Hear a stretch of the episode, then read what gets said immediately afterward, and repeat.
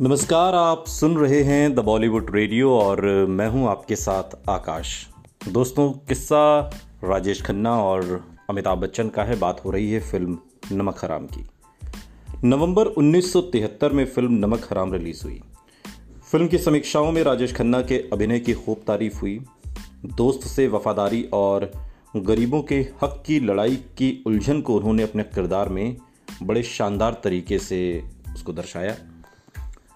इस गंभीर रोल में उनका अभिनय बेहद नियंत्रित रहा और अपनी मशहूर अदाओं का इस्तेमाल उन्होंने बड़े संयम तरीके से किया। लेकिन फ़िल्म का सरप्राइज़ एलिमेंट निकले अमिताभ बच्चन, जो गुस्सा और इंटेंसिटी उन्होंने जंजीर में दिखाई थी, उसे वो नमक हराम में कई पायदान ऊपर ले गए थे। और ये इस फ़िल्म में उनके हिस्से की खासियत थी। अपने अपने रोल में दोनों अभिनेताओं ने कमाल की परफॉर्मेंस दी थी और ये फैसला करना मुश्किल था कि किसका अभिनय ज़्यादा बेहतर है और किसने दर्शकों के जहन पर गहरी छाप छोड़ी। फ़िल्म पत्रकार रऊफ अहमद बताते हैं कि जब मैंने पहली बार नमक हराम देखी तो मैं अमिताभ बच्चन से ज़्यादा प्रभावित हुआ। उनका रोल और डायलॉग बढ़िया लिखे गए थे, जो उनकी कानून हाथ में लेने वाली छवि को मज़बूत कर रहे थे। लेकिन जब मैंने फ़िल्म दूसरी बार देखी तो मुझे एहसास हुआ कि राजेश खन्ना ने कमाल का अभिनय किया था। उन्होंने पूरी फ़िल्म में अपने बेहद मुश्किल रोल को अंडर प्ले किया था। मेरे लिए ये सबसे, उनके सबसे बेहतरीन परफॉर्मेंस में से एक परफॉर्मेंस रही। क्लाइमेक्स का वो डेथ सीन जिसके लिए राजेश खन्ना ने इतना हंगामा किया था, वही दांव उल्टा पड़ गया। आनंद की तरह यहाँ उनका भारी भरकम डायलॉग या ड्रामाई डेथ सीन नहीं था। फ़िल्म में क्लाइमेक्स से कुछ समय पहले ही उनके किरदार सोमू की अचानक गाड़ी के नीचे आकर मौत हो जाती है। इससे पहले कि ये सीन दर्शकों पर कोई असर छोड़े, स्क्रीन पर गुस्से से भरे अमिताभ बच्चन आ जाते हैं।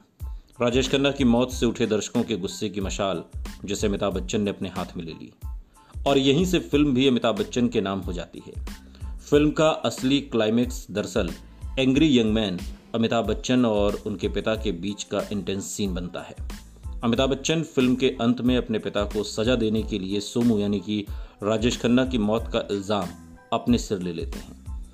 दर्शकों की पूरी सहानुभूति उनके किरदार के साथ होती है और अंत में हीरो बनकर भी वही उभरते हैं।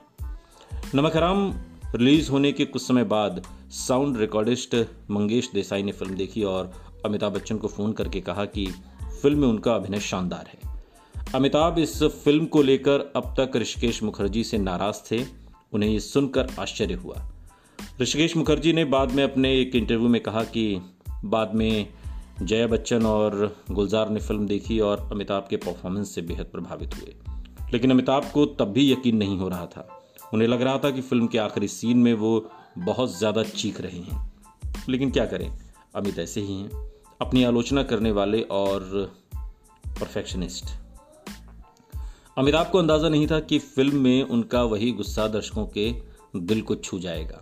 खासतौर पर उस सीन में जहाँ मजदूर उनके दोस्त सोमू यानी कि राजेश खन्ना की पिटाई कर देते हैं। विक्की यानी कि अमिताभ बच्चन गुस्से से भरा वहाँ पहुँचता है और सबको ललकारता हुआ कहता है है किसी माँ के लाल में हिम्मत तो मेरे सामने आए। फ़िल्म इंडस्ट्री में कई बदलते दौर देख चुके मशहूर अभिनेता, फिल्मकार सचिन पिलगांवकर याद करते हुए कहते हैं कि मैं थिएटर में बैठकर नमक हराम देख रहा था। और जैसे ही वो सीन आया जहाँ अमिताभ बच्चन ने बस्ती में जाकर वो डायलॉग बोला, पूरा थिएटर तालियों से गूंज उठा। अजीब बात थी कि फ़िल्म के हीरो सुपरस्टार राजेश खन्ना थे, लेकिन तालियाँ अमिताभ बच्चन के डायलॉग पर बज रही थी, यानी कि वक्त बदल रहा था। पिछले कुछ साल से म्यूजिकल रोमांटिक फ़िल्में देख रहे दर्शकों को अब तक आँखों में उबलते गुस्से की ऐसी तीव्रता शायद नज़र नहीं आई थी। अपने इस रोल के लिए अमिताभ बच्चन को आनंद के बाद एक बार फिर सर्वश्रेष्ठ सह अभिनेता का फ़िल्म फेयर पुरस्कार दिया गया। उन्हें फ़िल्म जंजीर के लिए बेस्ट एक्टर के लिए भी नॉमिनेट किया गया था, लेकिन ये पुरस्कार ऋषि कपूर की फ़िल्म बॉबी के लिए दिया गया। राजेश खन्ना को इस फ़िल्म के लिए सर्वश्रेष्ठ अभिनेता का Bengal film journalist association award हासिल हुआ। नमक हराम वो फ़िल्म थी जिससे सही मायने में फ़िल्म इंडस्ट्री में शक्ति संतुलन राजेश खन्ना से अमिताभ बच्चन की तरफ़ सरकने की शुरुआत हुई। खुद राजेश खन्ना की भी यही सोच थी। सालों बाद मूवी पत्रिका को दिए इंटरव्यू में राजेश खन्ना ने कहा जब मैंने लिबर्टी सिनेमा में नमक हराम का ट्रायल शो देखा, मैं समझ गया कि मेरा दौर अब बीत चुका है। मैंने ऋषिदा से कहा, ये रहा कल का सुपरस्टार सुनते रहिए द बॉलीवुड रेडियो सुनता है सारा इंडिया